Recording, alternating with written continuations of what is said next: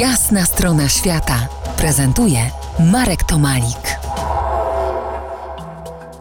Moim gościem po jasnej stronie świata Jack Różycki, pisarz i tłumacz, były redaktor w Australian Geographic. Jako dwudziestolatek otarłeś się o kręgi bohemy, ale rzeczywistość wkrótce potem rzuciła cię do kopalni, gdzie, jak mnie pamięć nie myli, zajmowałeś się także wybuchami nie od razu, ale wrzucenie mnie do zupełnie społeczeństwa ta radykalnie innego, do którego ja byłem przyzwyczajony, to było nagle. Jestem w Sydney, 6 godzin później jestem w Darwinie i później w Bushu. I w 69 roku to było jeszcze inaczej. Jeszcze więcej dziki zachód niż jest dzisiaj.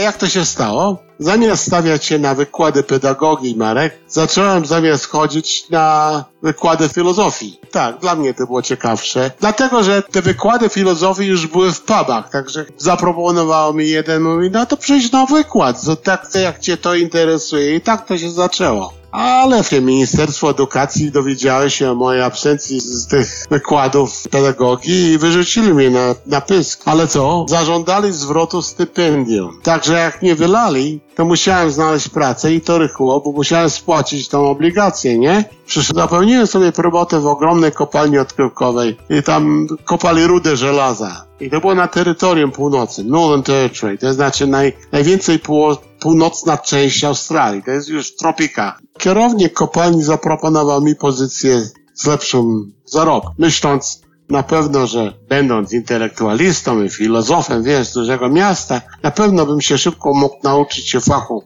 tego pirotechnicznego. Nie miałem żadnego pojęcia o tym. Ale znowu słyszałem te no worries, mate. No i to szkolenie po około mniej więcej 15 mm, minut. Znając twój spryt, pewnie nieźle ci szło, ale do czasu, z tego co pamiętam, miałeś y, wybuchowe pożegnanie z tą pracą. Był piątek, zapłata i wiertarze spieszyli się do modelu w Darwinie i skończyli wcześniej i dowiercili dość głębokich szwar.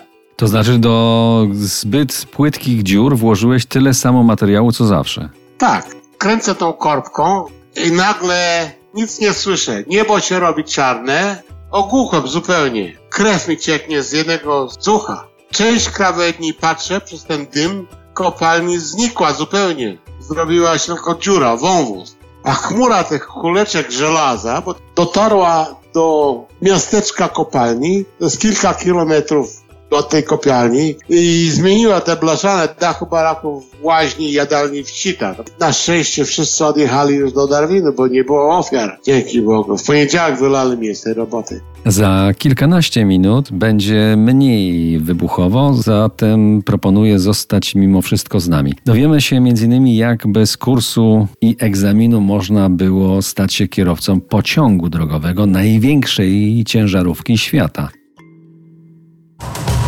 To jest jasna strona świata w RMS Classic.